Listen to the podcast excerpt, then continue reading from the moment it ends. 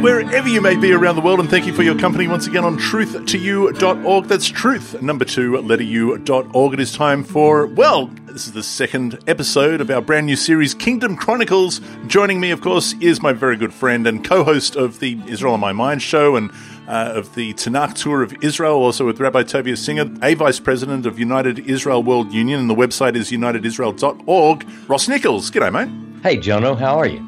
Doing very well, thank you, my friend. Last week, we touched on yes. This is what this is what we did. We did. Uh, we started in I think was it First Samuel chapter eight, and we uh, continued on through uh, with Israel demanding a king like the nations was was one of the focuses Right. that we took on last week's program. And action uh, described as wickedness, if I remember correctly, by God, Mm-hmm. uh, and indeed a, a rejection of Him being king over Israel.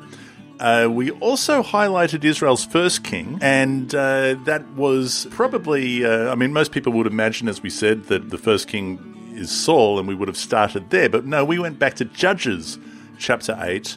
Yeah, and, we uh, threw a, we threw a curveball, sort of tricked them a little bit, threw a tricky question in there. That's right. the son of Gideon uh, of the tribe of Manasseh, uh, Avimelech. And uh, we talked about how he became the, the first king of Israel, at least in part. Um, we have not touched on Deuteronomy 17. We may get there in this in this episode. Who knows? Let's wait and see. But that is on purpose. And uh, this this week, I think, do justice to the topic at hand. To truly start at the beginning, I think we need to start in the beginning, Bereshit. right. Not Right. in Deuteronomy 17, but maybe in Genesis chapter 17. Do you want to start there? But the, I mean, you also mentioned last week, you made uh, passing mention of Melchizedek. I don't know if you want to kick off with that. Where would you like to go? You know that those are great. I think both of those need to go into today's episode. Absolutely. What I would like to do though, if you're okay with it, I want to pick up you mentioned something last week and it's ha- it's kept me up at night. It's made me think and it's this idea about the Messiah because so many people we're definitely going to go to Genesis. We're definitely going to talk about Melchizedek and and but but something that you said last week about the Messiah uh, because as you know, a lot of people talk about this dynastic, uh, especially when we get to David and so forth, and the rulers that come from Judah and so forth. I, I want to begin. I, I want to begin with where we left off last week. Because shortly after 1 Samuel chapter 8, we're introduced to uh, the first king in the period of the biblical monarchy. Not Avimelech, but but as we move into 1 Samuel 9, we get to meet the first one that is selected by God Right. to be the ruler of the people. So I kind of want to pick up there because Jono, I want to start looking a little bit in this episode with the idea of the anointed one and how that ties in with the monarchy because it's going to play not only is it going to play into the biblical monarchy but certainly in Judaism and Christianity, the Dead Sea Scrolls, all of these groups pick up this idea to where now, if we start talking about the monarchy, people immediately think of uh, this subject of the king is the anointed of God. So if we could, let's go to 1 Samuel chapter 9. Right. If that's all right with you. I, I think we just jump straight into No, we can absolutely do. We'll And- kick off from verse 1. Well, yeah, we can either read it or we can just kind of describe the story about give maybe give the first few verses just to sort of kind of give the context. Let me do that then we'll because there is there is one thing that I want to touch on uh, a little later on when we do get into Genesis. And Okay. the first verse of, of chapter 9 says, There was a man of Benjamin. So it's an interesting thing, Hmm. just, just to make a note, that uh, uh, Avimelech is of Manasseh, uh, Shaul, Saul, is of Benjamin. Uh, a choice and handsome son. Oh, look at this. A choice and handsome Good son looking. whose name was Saul. There was uh, not a more handsome person than he among the children of Israel. From his shoulders upward, he was he was taller than. Sounds like me. He was taller than any That he oh here we go talking Just saying. about the height. I choice guess- and handsome and tall. Me, of Mm, That's you. Of course it is. That is you. What are you talking about? I think it is. My, And he's a head taller than any of the people. that's it. pick up in verse 15 just read 15 and 16 because this is going on as the story relates it simultaneously, but as it were behind the scenes for the search. So I'm Saul is said- searching for the donkeys. Yeah, I, I'm glad you Go said ahead. pick up in 15. I'm curious. I mean, this might be, you know, I always want to take you down rabbit trails, but uh, now the Lord had told Samuel in his ear. Mm. What, do we ever read of the Lord telling anyone something in their ear? What does that mean to you? Uh, well, I don't know. Let me look at that. Kind of weird. The Lord told Samuel in his ear the day before Saul came, saying, Tomorrow about this time I will send you a man from the land of Benjamin, and you shall anoint him command. Now, this is interesting, commander. Um, because we've been talking king, king, king, but when it comes to God saying, okay, well, this, this is the guy, God refers to him as a commander over my people Israel, that he may save my, my people from the uh, the hand of the Philistines, for I have looked upon my people because of that cry that cry has come to me. You want me to keep going? Uh huh. No, what? Let's stop right there for just a minute. First of all, that is an, a very interesting passage, and uh, I had not noticed that. But it, it literally it says that he revealed in the ear of Samuel, Hmm. basically. So that that is I. I'm not sure that I've seen that in the Hebrew. I'm going to That's have to curious, do a search. I'll put that. Uh, yeah, I'll put that in my notes to look at that. Now, the interesting thing, though, about this, remember last week we were talking about the purpose of the king, uh, particularly in the ancient Middle uh, Near East, in the biblical text. And one of the things that seems to come up quite frequently, certainly in the request for a king, they want someone. The people want someone not only like the nations, but but they want someone who will go fight their battles for them. And in this particular passage, uh, when God reveals this to the ear of Samuel, he says, Look, I'm going to give you, I'm going to tell you who it is that I want you to anoint. We're going to come back to this and really pick up. So that he's going to be a Nagid, a uh, it's typically translated prince over my people. He'll save my people from the hand of the Philistines. So it seems to be this warrior, once again, that we see from the very beginning of the monarchy. Now, what I'd like to pick up on is this command that he gives Samuel. He says that he's going to anoint him. All right. So I really want to pick up and and kind of take a look at that. I think a lot of people talk about the anointed one, or in Hebrew, the Mashiach. Um, and and they have certain ideas. A lot of people have developed uh, their doctrines and their beliefs on what this Messiah figure is from the Hebrew Bible. This is where we really have to get into it to figure out what does the Bible really say. So here we have an example where God tells Samuel that he's going to anoint this person. Now, if we scroll down, Jono, um, I say scroll, I'm using an electronic version of the Bible. But if we go to 1 Samuel chapter 10, just read that first verse in 1 Samuel 10. Let's look at this anointing. Then Samuel took a flask of oil, I've got flask, Okay. and uh, poured it on his head and kissed him and said, uh, Is it not because the Lord has anointed you commander, there's commander again, over his inheritance? Interesting. Mm-hmm. Uh, when you have departed from me, and so on and so forth. Um, flask, what do you have? Uh, I have flask as well in the English. Let's see what that is. But yeah, it is. Well, because it's uh, often so it's a depicted. container, it's, basically. it's a container, but it's often depicted in uh, uh, pictures as a um, a horn, right? Uh huh. Yeah, and and it could be a horn, Hmm. but it's a container with oil. And the anointing here. Notice he says, "Has not Jehovah anointed you?" Notice Samuel pours the oil from the flask on the head of of Samuel. Uh, I'm, I'm sorry, of Saul. So uh, the basic meaning, if we look at the root word for Mashiach, as as it's typically translated, Hebrew would be Mashiach, which we would translate as the Messiah, literally one who is anointed. So uh, the the idea in Hebrew, you can pour oil, you can rub oil, so it's to rub or to smear or to pour oil. Those actions are typically associated with the anointing process. So I started thinking if we want to get to the genesis of the idea, which leads us back into the monarchy, we have to kind of go to the beginning. And I wanted to share with our listeners the very first example of a uh, an anointed one. All right. Now, again, this is a little bit tricky because people might be thinking a certain way.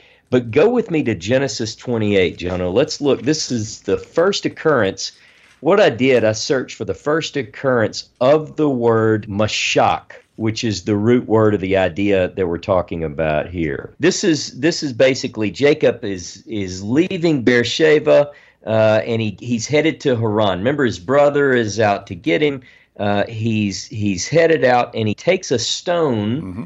from that place, sets it up, and he uses it to rest his head. He goes to sleep. He has this incredible dream, and in Hebrew it says he envisions a sulam. It's typically translated a ladder, Jacob's ladder. Mm-hmm. mm-hmm. And on the ladder are these messengers. They're ascending and descending, and and at the very top he sees Jehovah. He's revealed in this dream about uh, the plan of God, basically how he's going to hmm. take his descendants and so forth. They'll be scattered, but he's not going to leave him.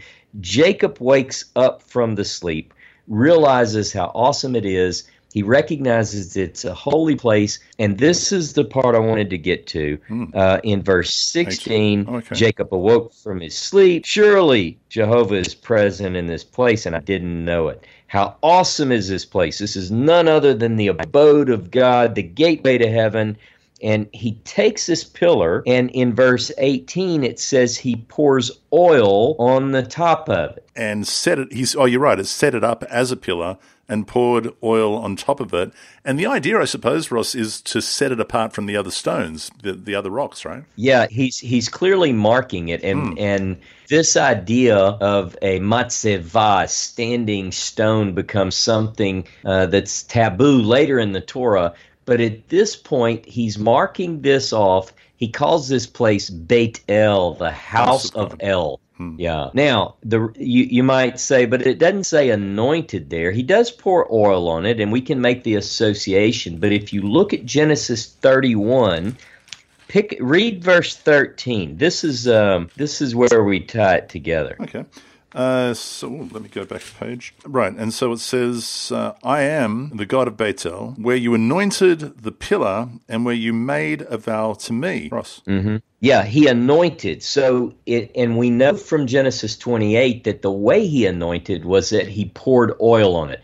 So, so the idea that I want to get across to people is that the very act of declaring something sacred, holy, set apart and the ceremony of pouring the oil on it is what is in in in a way it's making this object an anointed thing an mm. anointed thing. Now i know people are thinking yeah but we're talking about people. Well in the, the, the torah it doesn't matter what it is whether it's an object or a person. If if you work through exodus and leviticus all these objects that are associated uh, with the holy, uh, in quotation marks, mm. the holy, whether it's the tabernacle, whatever.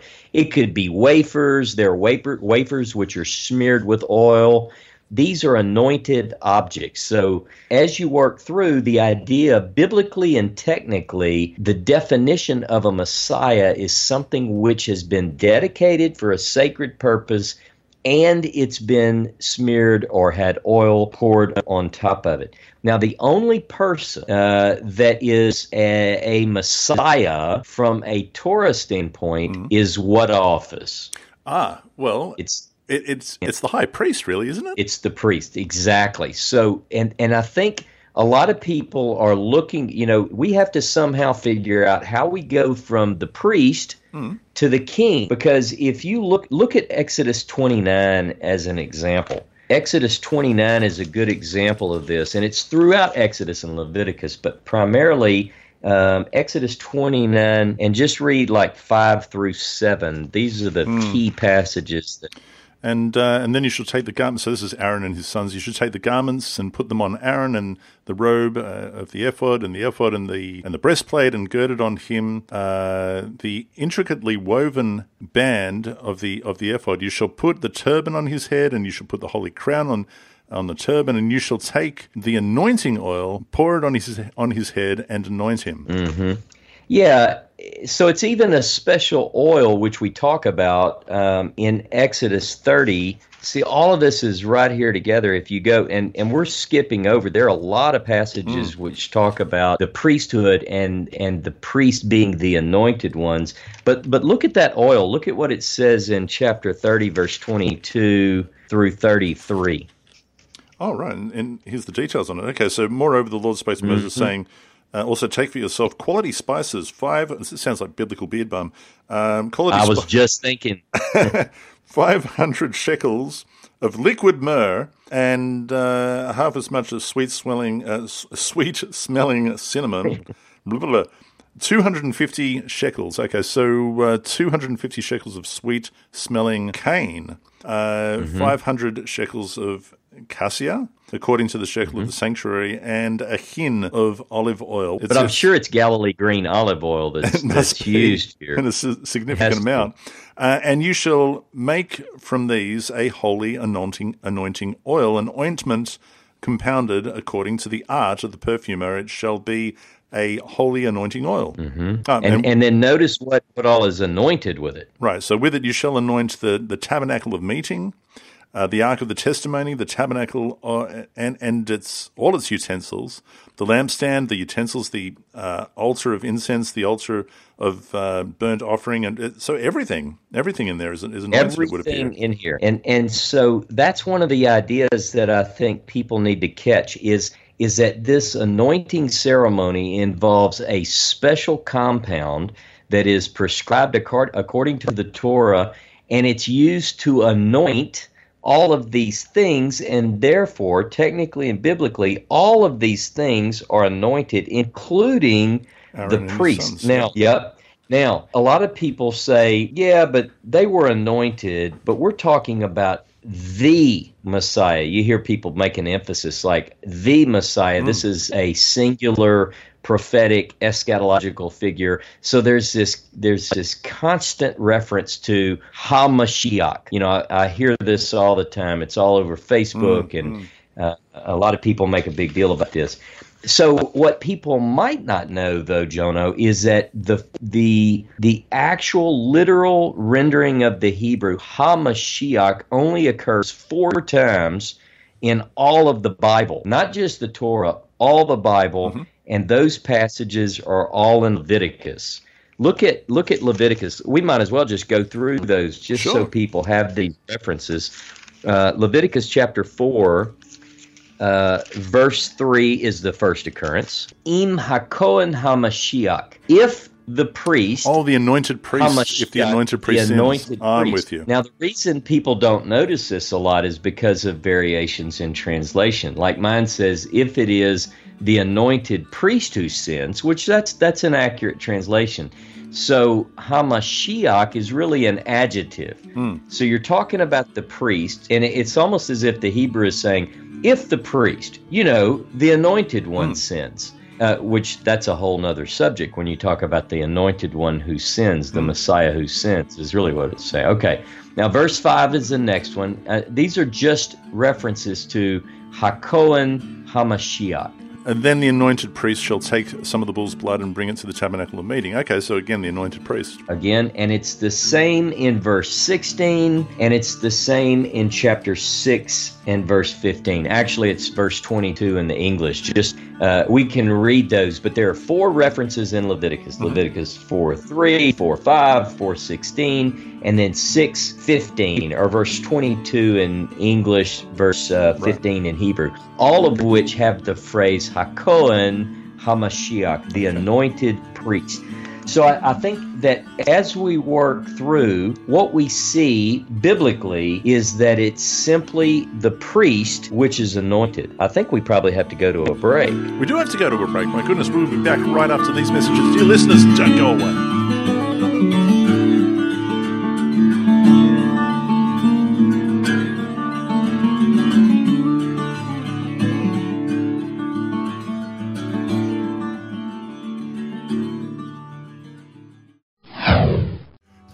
Another thing, we were talking, you and I, Tovia, we were talking to uh, uh, Ross Nichols earlier in the week. We are so excited. Why are we excited, my friend? Because we're going to be going on a tour through the Bible, and we're going to walk literally in the footsteps of where the prophets preached. We're going, this coming November, with the help of God, uh, we're going on a tour of folks from around the world coming together in the Holy Land to explore the, state the land of Israel through scriptures. Bring your Bibles with you because we're going to the holiest places on earth. We're coming, we're going to explore and probe the places where heaven touched earth. Nothing makes your Bible come to life, does it? Nothing makes your Bible come to life like walking through the land and being where it happened. You know, I'll say this. I'll say this to you, the listener, who's never been to Israel that prepare yourself because you will not be the same person when mm. you leave. That means realize that uh, when you get on that flight from wherever you're coming from, whether you're coming from Melbourne or you're coming from New York, realize that when you when you return back to that airport, uh, you will be a different person. So that old you will be the last of vestige of it because the transition, the transfer, the the complete spiritual transition that occurs when you step foot in the Holy Land will be something remarkable. And it will be life changing without a doubt. It's going to, it's very exciting. You can get the details on truth2u.org. Go to the website and you'll see Israel tour. Just click on that and necessary details are there, my friend. And we are so excited. Ross is very excited. It's November. You've got plenty of time, folks, but you need to, there's only limited seats available. So you need to secure your place with a deposit and the details are there. UnitedIsrael.org. UnitedIsrael.org is the website of United Israel World Union, of which Ross is a vice president. What's happening there, Ross?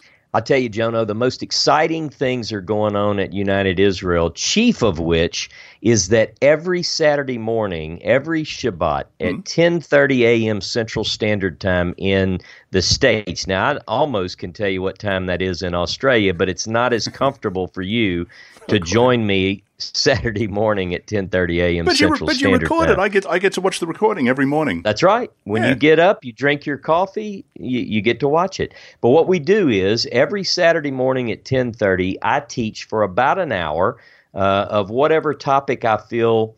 Uh, inspired to teach on, and and after the uh, the teaching, we take a break here at my local assembly.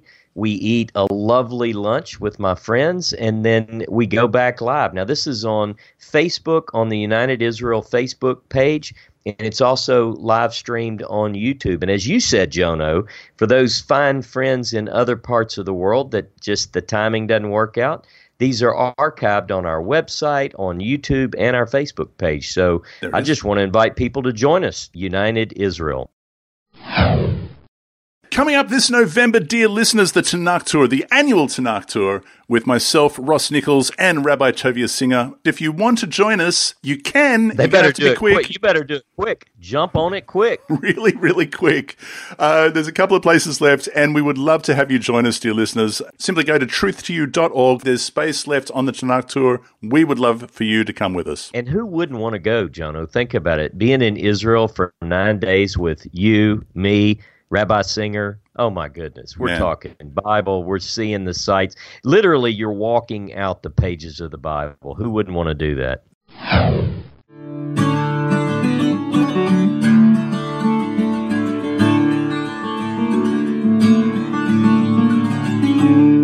Welcome back, dear listeners. You are listening to Kingdom Chronicles with myself and Ross Nichols here on Truth to You. That's truth number two, letteryou.org. G'day, Ross. Look, we um, left the, uh, we went to the break talking about uh, what does it mean to be anointed? What is the anointing oil?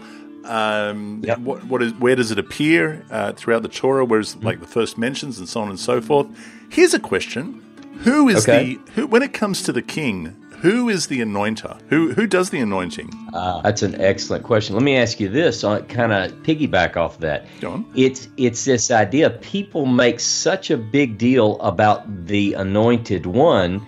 Your question poses something to really think about. Which is more important? Uh, I don't know if important is the right way to put it, but should we say that? We could say, uh, which is more important, the anointed one, that is the Messiah, or the one who anoints that one? Yeah, that's a really good question because uh, whoever is doing the anointing has a divine authority by which to anoint, right? Is that fair? Right, right, and and so like for instance, the passage you read earlier in 1 Samuel ten Samuel does the anointing, he actually pours the oil.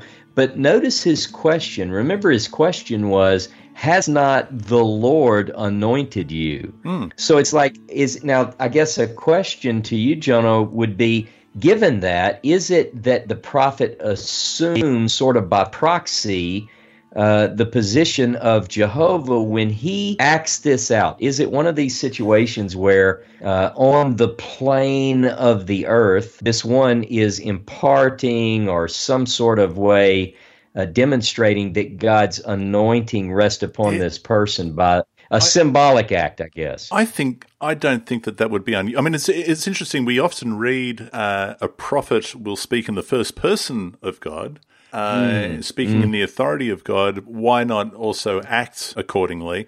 But the interesting thing about the prophet, I mean, as you've already mentioned, uh, the the high priesthood is dynastic. Uh, that the descendants of Aaron. As too, we will find out becomes the uh, uh, the kingship, and Right, as right. already indicated in, in last week's program, when the men of Shechem said uh, to, to well, when Israel said to Gideon, "You reign over Yeah. us, and your sons, and your sons' sons." That's right. The dynasty of, Yep. of Gideon will be our king, and he's and, and there's that story. Uh, the prophet, not Hmm. so much. The prophet is not um, uh, chosen that way, and and the descendants of the prophets aren't necessarily. Uh, following in their uh, That- appointment, that's right. That's right, and that's a good point. Remember, in Amos, Amos makes the appeal when he when he goes before the king in his day and he prophesies in the north. The, he's told, "Look, you you go prophesy in Judah, go to the south, go prophesy in that kingdom." And he makes this point. He, remember, Amos says, "I'm not a prophet, nor the son of a prophet." So this idea, i it's very important. But the prophet, nonetheless, however these prophets are chosen, we have examples. You know, Jeremiah, Ezekiel, um, and Isaiah. We have these calls of the prophets recorded. In the case of Moses, which obviously in Deuteronomy 34 it says, "Never has arisen a prophet like Moses." So Moses is the one who anoints Aaron and his sons. Can we look at that while we're Yeah, uh, talking about the anointer? Let's look at um, Exodus 28, I believe. Um, yep, and and the address is to Moses in verse 40. So so look at 40 and 41, Exodus 28. It's a good example. For Aaron's sons, you shall make tunics, and you shall make uh, sashes for them, and you shall make for them hats, and uh, for glory and beauty, uh, so that you shall put them on Aaron, uh, your brother, and and on his sons with him. You shall anoint them, consecrate them, and sanctify them, uh, that they may minister to me as priests. So then, this is this is an interesting thing. While we're here, by the way, minister to me as priests. Does that go some distance to? Uh, in fact, this very verse does it go some distance to to define what what uh, the the meaning of Cohen is? Uh, it's a good point. It's a good point. Yeah, I think most often when I've looked it up, and uh, it's Cohen is somehow uh, tied to the word that's generally, if you look it up in a lexicon, it's going to be like establish.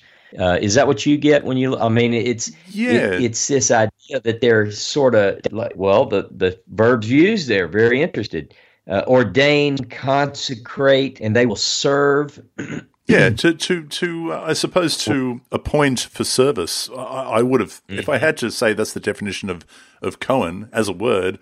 Um, I would have pointed to that. Uh, it's interesting here also that the anointing, you, you shall anoint them, consecrate them, and sanctify them. I suppose uh, anoint, consecrate, and sanctify is done through the uh, the act of pouring the oil upon them. That's the way I understand it. It seems to be that this symbolizes uh, an act which is ordered by heaven. Almost, it's it's it's a, a heavenly mission that's enacted by, in this case, the prophet uh, Moses, and the same is in chapter twenty nine, verse seven. I mean, this is if you go through and just look for the word anoint or anointing, uh, it's throughout the Torah. I'm just going to read verse 1 first and 29. And this is what you shall do to them uh, to hallow them, or, or I suppose set them apart. Uh, for ministering to me as priests. And you said, verse 7, uh, we, it says, And you shall take the anointing oil, pour it on his head, and anoint him. Yep. Yep. Now we we have one picture. It just it just came to my mind. Go on. Uh, Psalm one thirty three describes in good detail. I think this um, this anointing of Aaron. Psalm one thirty three. And a lot of people know this passage. This, Uh, yeah, this always. Matto- Do you know what? I often wonder about this. Um, okay, so which verse? Oh, well, let me start from the beginning. Behold, how good it Yeah. is and how pleasant it is for brethren to, to dwell together in unity. Uh, uh, verse 2 It is like the precious oil upon the head running down over the beard, um, the beard of Aaron running down the edges of his garments. I, I got to be honest. I, Yep. wouldn't, I wouldn't be keen on that. I mean, if you came up behind me and poured a whole lot of oil all over my head and down through my beard and all over my clothes, I'd be like, dude, you're not you're not winning points yeah, here. well, you just you just want a little. You just want to know if it can be like applied in small amounts, not I don't know. not like this. It depends on how much anointing you want, though. Evidently, I mean, this is it. This is interesting to to your point. This is a a lot of oil. It's Hmm. running down his beard and onto his collars. This is um, this And is an interesting and it's a highly the way that it's described here. It's something that is depicted as something highly desirable. Right. Yeah. This is uh, this is an interesting thing, and and when we go on the Tanakh tour and we we go in the north, and you can see Mount Hermon in the distance, and so this picture emerges, and and the writer, uh, it's a Psalm of David. He wants you to understand this association with uh, the dew of Hermon and and this anointing ceremony of Aaron. So when we talk about the anointer, it's Moses who pours the oil on the priest, Right. and it's Samuel who pours the oil upon Saul. Right. Now you asked me a question last week, uh, and you were right. And I didn't remember. Can you share with the listeners what you remember? What you asked me about the Oh, anointer? I, I am right about so many things. I just can't remember which one it was. What? this one surprised. I couldn't remember this, but you did. You told me. Uh, you you you you asked me. Do you remember? no, I don't. Which one? I know What- you're right about it. You, asked me about. Uh, is it always a prophet who anoints? Or I made the statement that it's the prophet who anoints, and you corrected me, and you said someone it- else can anoint. Is it always? And the other one, the other question is: Are prophets sometimes anointed as well? I do believe that the answer is yes, but off the top of my head, I can't remember which prophets are recorded as, as having been anointed. But it's not. Uh, it doesn't seem to be the rule by which they're appointed necessarily. But Yep. I think quite often, uh, more often than not, it is a, it is a prophet because the prophet, as I mentioned before. Um, there's no there's no dynasty of the prophet. It's Mm-hmm. it, the prophet is an independent free agent chosen by God, and quite often reluctantly. Um, no one really Yeah. puts up their hand and says, "Hey, can I be a prophet? That'd be great," because they're asked to do you know things that really you and I just don't want to do. But the, nevertheless, he, it is the appointment of the prophet to uh, to anoint the king. Is there is there a, an anomaly? Yeah, well, there, there. To your point, uh, and and I just had another thought we've got to look at because I want your take on something. But in First Kings, now this is jumping ahead a little bit in the story, but in First Kings one verses thirty-two through forty, the story, the context is that David is uh, he's he said that Solomon will follow him. Thus, the beginning of the dynasty of David. Uh, he is uh, basically designated that it will be Solomon. This is the story. Um, when you get to verse 30, you can read 32 through 40 if you want, and because it answers who does the anointing here, and then that led me to another question. So, Well, it says uh, King David said, "Call to me Zadok the priest, Nathan the prophet, and who's this? Um, Benaiah, Uh, the son of Yehoiada. Uh, Ye- oh, sorry, Yehoiada. Wow, there's a name. Jehoiada, yeah. Thank you. so they came before the king, and the king said to them, Take with you the servants of the Lord, and have Solomon my son ride on his own mule, and, and take him down to Gihon, and let Zadok the priest and Nathan the prophet anoint him king over Israel, and blow the horn, the shofar, and say, Long live, the, long live King Solomon. Then you shall come up after him, and he shall come and sit on my throne, and he shall be king in my place, for I have appointed him to be ruler over Israel and Judah. Uh, it goes on to say, you said in verse 40, was it? Uh, yeah, verse uh, yeah thirty nine. Okay, and then Zadok the priest took a horn. Okay, so there's the horn of oil from the tabernacle. Okay, and that's where it's okay. And anointed Solomon, and they blew the shofar, and all the people said, "Long live King Solomon." So in this particular case.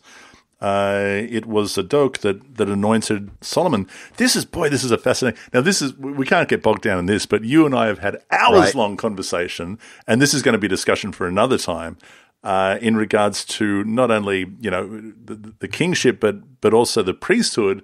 And uh, Right. and, and at this particular time, there were two high priests. We can't get into it. now. Yes, that's right. Yeah, that but that's an exciting topic. We'll have to get into. I, I did have this thought though because you brought this up in a conversation. We weren't recording. We were just having a fun chat uh, about there are times where a priest uh, can do the anointing, and then the question becomes again for maybe a later show, Deuteronomy 18, where it talks about the prophet, and I will raise up a prophet. Now there are two schools of thought, as you know. Yeah, is it going to be? Uh, is this predicting a singular coming figure who is the prophet like Moses, or is it more uh, proper to look at that in terms of anytime I raise up a prophet? This is going to be um, the rule for that am- prophet, Deuteronomy 18. I am totally down with the idea that that is all about Joshua. Just saying now. Okay. All right. Yeah. Well, it's interesting because the language does appear uh, in various contexts, but we'll, we'll have to think about that. But the one of the points is uh, notice he says, I will raise up for you a prophet like you. From among your brothers. Now, how literally do we take that? Do we does that mean from the Levites because Moses is a Levite, True. or do you think it's more broad in the sense of uh, the children of Israel, which it could be? If I remember correctly, uh, oh wow! Now I was going to say that um, Joshua was Judah, but he wasn't, was he? Where, where was Joshua from? Ephraim. Thank Ephraim. you. Yes, he was. There you go. Mm-hmm. All right. But again, you know, the first uh, the first king, as you pointed out earlier, the first king Saul is uh, you know he's, He's not from Judah either. And Gideon was of the tribe of Manasseh, as was Avimelech, obviously. Okay. Mm-hmm. Right. All right. Now, the idea that we want to get to as we move into this subject matter is that the Messiah, the anointed one, uh, the king, is designated as the Lord's anointed, you might say, or Jehovah's anointed to be more literal to the Hebrew. Remember all of those stories where David is being pursued by Saul before the transition, where he actually assumed. And one of the things that he says quite often, Yeah. Uh, I, I have several places. First Samuel 24, First Samuel 26. When he's on the run, he says, I will not lift my hand Mm-hmm. against Jehovah's Messiah. That's really what he's saying. That's really what You know, he's if saying. even even after Saul dies, uh, he he uh, has a go at the chap who, who claims to have uh, assisted him. We'll get there soon Mm-hmm. enough. Uh, but he cites that again. Yeah. Now we do get we do get especially in the Psalms. A lot of these are written by David, not all obviously, but we do have several Psalms which are referred to variously by scholars either as royal psalms or uh, coronation hymns. But you, you know, Psalm two is one example of that. Just if we can look at Psalm 2, this is an interesting psalm in terms of the king and the anointed being used together in the same passage. Why do the nations rage and the people plot a vain thing? The kings of the earth set themselves, and the rulers take counsel together against the Lord and against his anointed, saying, Let us break their bonds and, uh, and, uh, in pieces and cast away their cords from us. He who sits in the heavens shall laugh, the Lord shall hold them in derision, he shall speak to them in his wrath and distress them with his deep, disple- deep displeasure. Yet I have set my king on my holy hill of Zion, Ross. Yeah, I, this is one of those passages. You know, I know a lot of people uh, theologically begin to merge uh, in later religious tradition the idea of the Messiah, the anointed, and God, and they conflate the two so that in many people's theology, the Messiah, the anointed one, is in fact some way God. but it's very clear in the Hebrew Bible the two are distinct. And this is one example. The kings of the nations here are depicted as in a, a rage against uh, both the Lord, Jehovah, and his anointed one. See, it's a separate, very separate. And then you have God speaking where he says, I have basically installed my king on Zion. Uh, so this idea of keeping them separate. Now, look, there are many, many Psalms Psalm 18, 20, 21, 45 quite a few of these that deal with uh, the royal psalms, we'll call them, but one in particular I think we ought to touch on, and you brought it up at the front of the show, and that's Psalm 110 because it mentions a very ah. mysterious figure that is known to us it's in only two psalm. passages. Yeah, it's it's a it curious psalm. Curious. It really is. Uh, psalm 110. Uh, oh, I, I, hesitate to read this from an. Uh, let me let me swap Bibles for a minute because okay, sure. it bothers me. Ross. No, I, I know what you're saying. okay, so this is what it says uh, of David, a psalm. The Lord said to my Lord. Now I have to stop there uh, and just yep. point out that it says the Lord in capitals said to my Lord in lowercase. So that's two different words. Just quickly, Ross, give us give us that. That's right. The first one, the Lord in all caps. Generally, English translators follow this rule. If you see Lord, L O R D, all caps, it's generally a form of the divine name in Hebrew represented by four letters, Yod He Vav He. So this would be the name. Jewish mm. uh, Orthodox Jewish people would say Hashem or Adonai because this is God's name, whereas the other Lord is my master. So mm. Jehovah said unto my master is right. one way you could say that, and that's better. Mm-hmm. Uh, sit at my right hand while I make your enemies your footstool.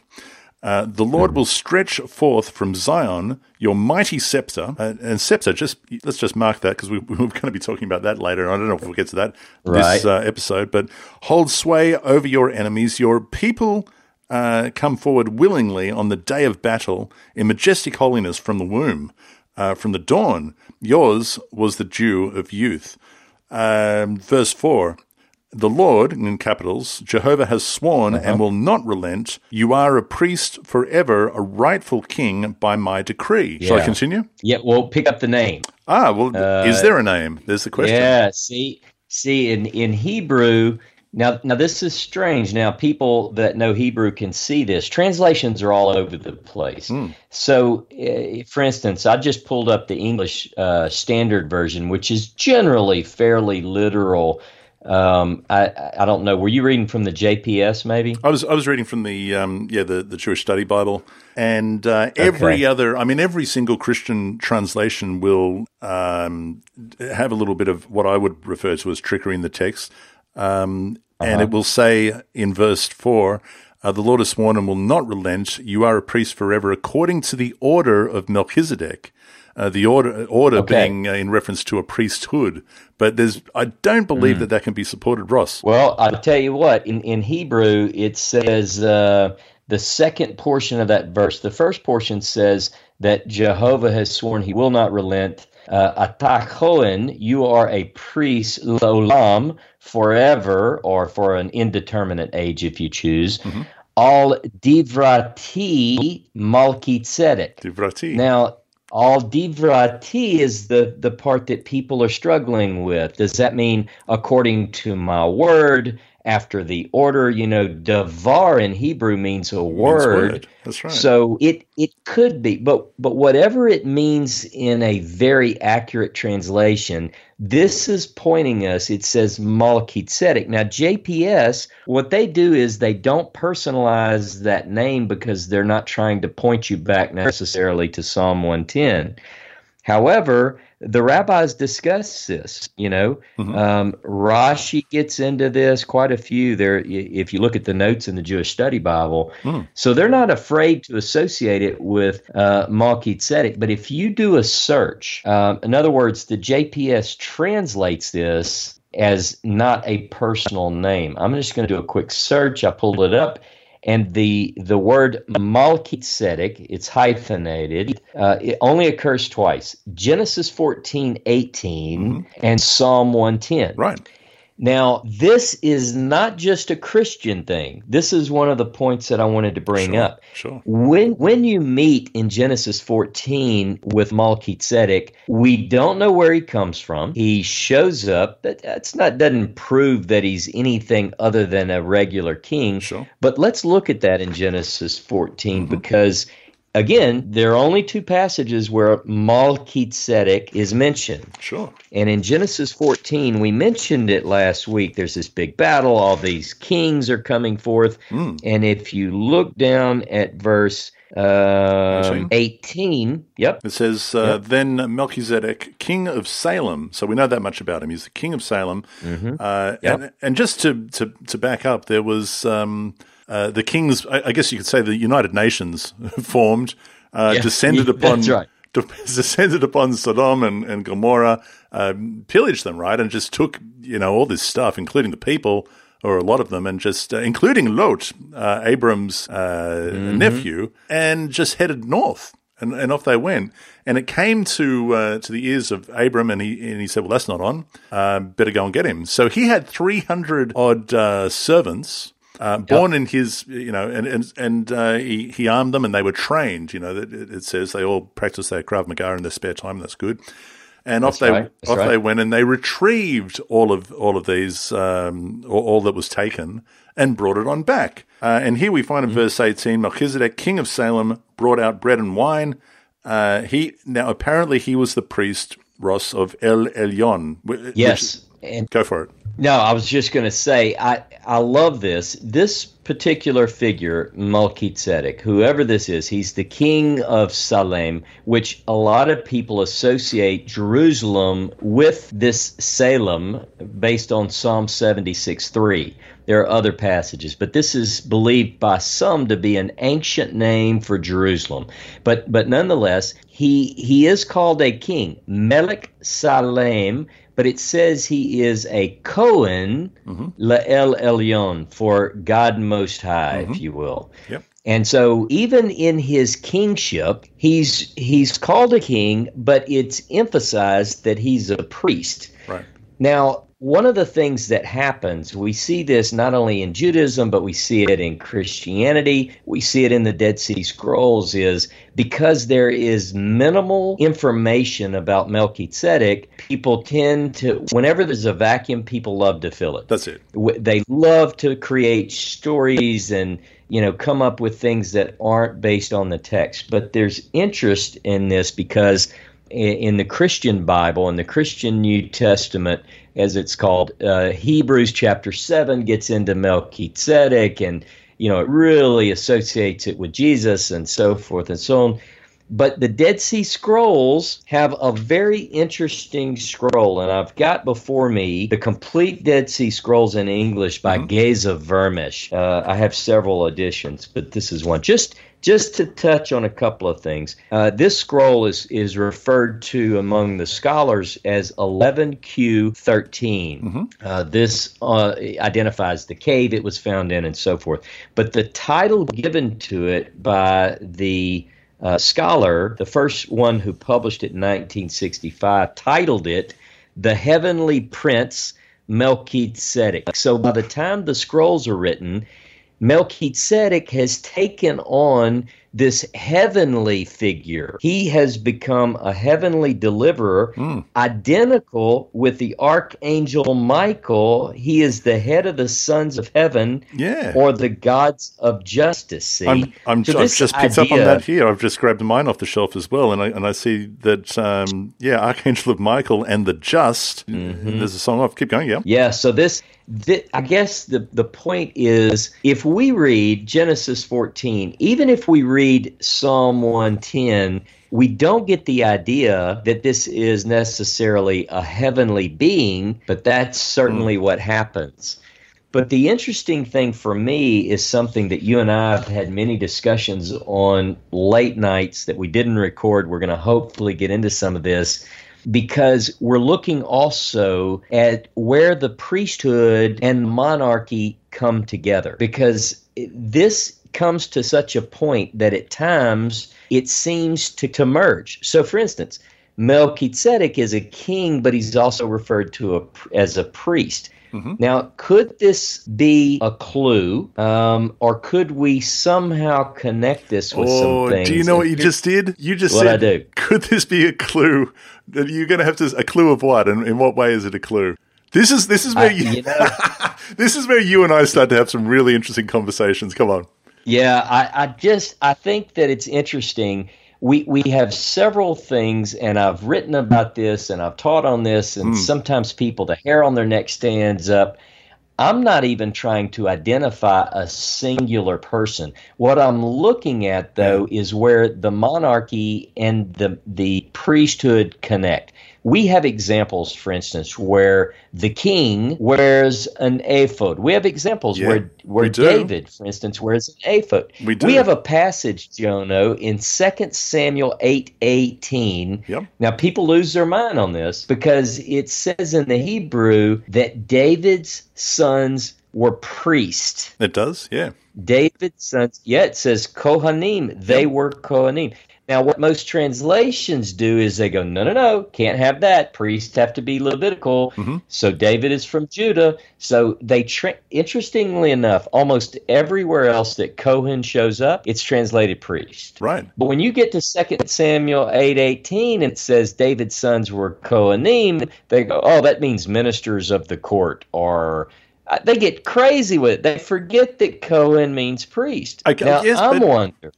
Cohen Cohen means priest, but what does Cohen mean? I mean, we, we only moments ago we defined Cohen. Yeah. Okay, mhm. and and uh, and and you wouldn't say, of course, going back if we're if we're pinning the possibility of this onto uh, Genesis chapter fourteen and using Melchizedek as a as a precedent, if you like, uh, we know for certain that that Melchizedek was not um, uh, we're not to understand that the king of Salem was a Levitical priest, right? You, that's not what you're saying. Oh, I, I didn't say Levitical. I didn't say Levitical. In fact, that's my question.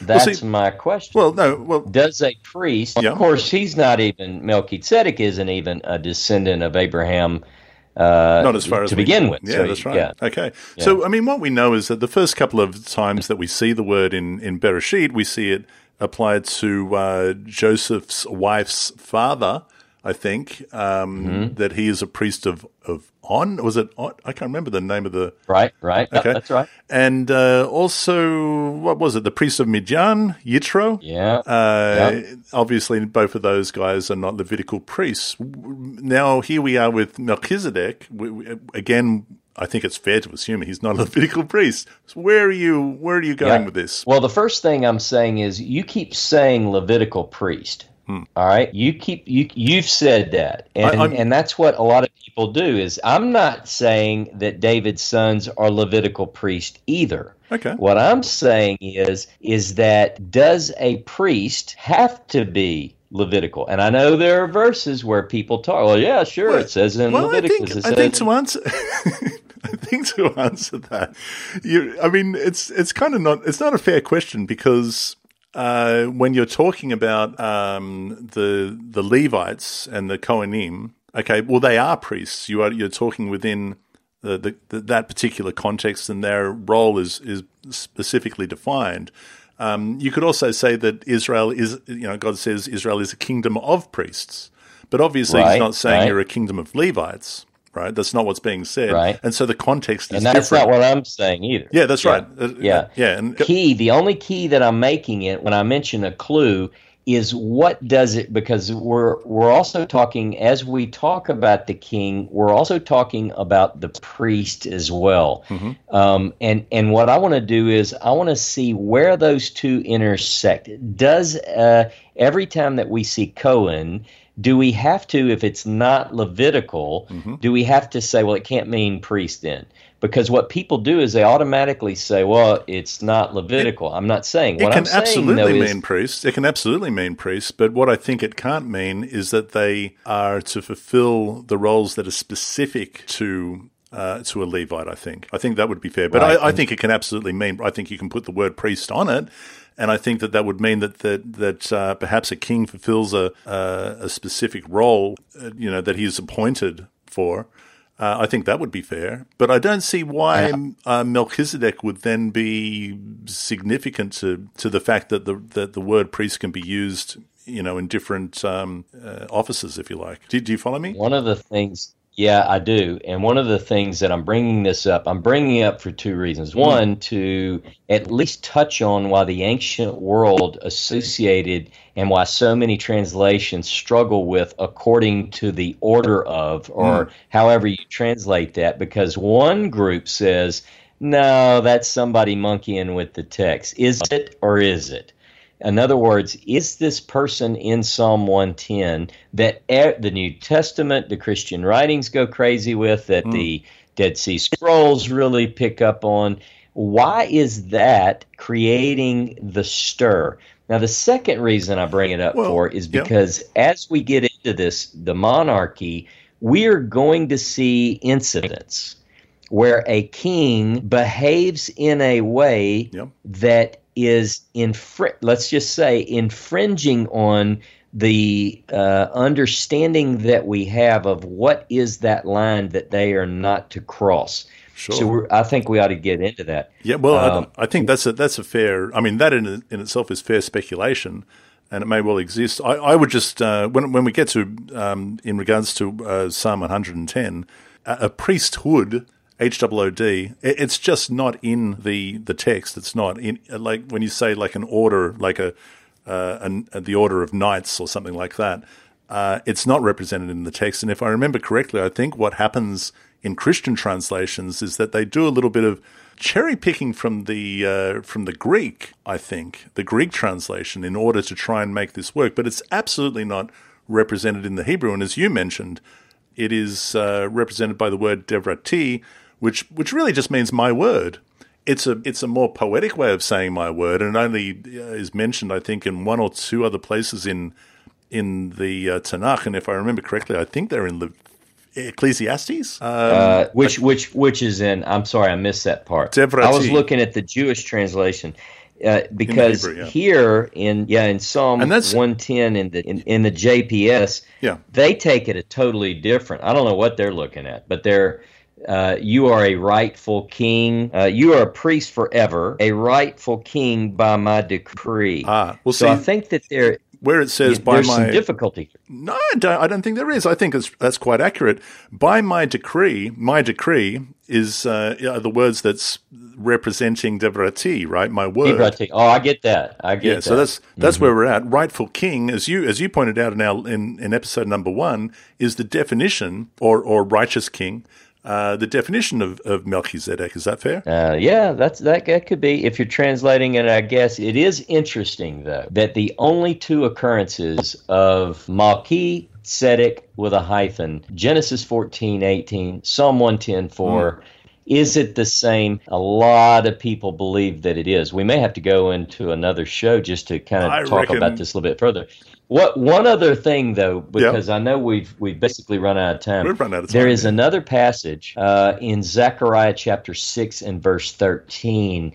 And, and this particular passage, translations are also all over the place, but it tends to at least bring up the idea uh, that the king and the priest touch, and and I'll just Oh, say it it like that. You know, when we when we get into okay, um, if you go to six, uh, let's see if I need to start in verse twelve uh, and say to him, this is to uh, Jehozadak, the, the high priest, say to him, Thus says the Lord of hosts, Jehovah of hosts, Behold, a man whose name is Tzemach, or branch.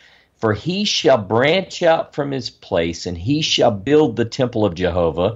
It is he who shall sit, uh, or who it is he who shall build the temple of Jehovah, and shall bear, bear royal honor, and shall sit and rule on his throne. And there shall be a priest on his throne, and the council of peace shall be between them both. Now, the question that comes up in some of these uh, commentaries, and people look at this, uh, of course, some would say this is historical, it has no prophetic significance. Uh, but when you get into some of these messianic figures, if you will, the branch and who is this, uh, it at least introduces again the subject of king and priest, Yep. if not the same figure as two that work in tandem, which is probably an easier way to look at it. But but remember now, we do have in the history of the monarchy, when we get later on into the program, we start talking about the Hashmoneans and uh, you, Yeah, you do have a we do. merging of king and priest. Now, Yeah. where do they get that idea, John? The whole reason of bringing all this up is they have to find a biblical connection in order for them to do what they do. This is my contention. Does that Okay. make sense? All right, They have that- to find texts that say, "Yeah, okay, I'm a king, but I'm also a priest." So that's the idea. I reckon. Do you know what? This is so funny because we have run out of time, and I really, really want to pick up here. Uh, I thought we could probably just brush over Melchizedek, but we, we definitely can't. We have to go into some detail, and I think that's the way that we're going to begin episode number three. And we still haven't got to Deuteronomy chapter 17, dear listeners. So you're going to have to wait for that, but we do have to do. And you know what? Uh, there's a, there's a number of other passages uh, that I see in my mind. We're going to touch on these little passages. We've got to we got to mention this, and we'll just briefly discuss it. But there's a gold mine in all of these things. So, uh, but I know cou- it, and, a- and I know you. After we get offline, you're going to want to keep me up all night debating this, and we're going to have to. I've got to go to the house and get some sleep, so we're going to have to do this next week live on our show. this is where these these this is where you know conversations between myself and Ross get really really fun. But we will also touch on uh, Judah, the blessing of uh, Jacob to his sons. That, that's where I mentioned uh, the word scepter. There is a little bit of homework for you, dear listeners, and also uh, as you mentioned to me off air, uh, Ross. So where, where God says to Abram and that and Sarah that, that kings will come from, we're going to be that, that's all in Bereshit. And we're going to be touching on that. That'll be next week. Dear listeners, thanks for tuning in. So have a great week.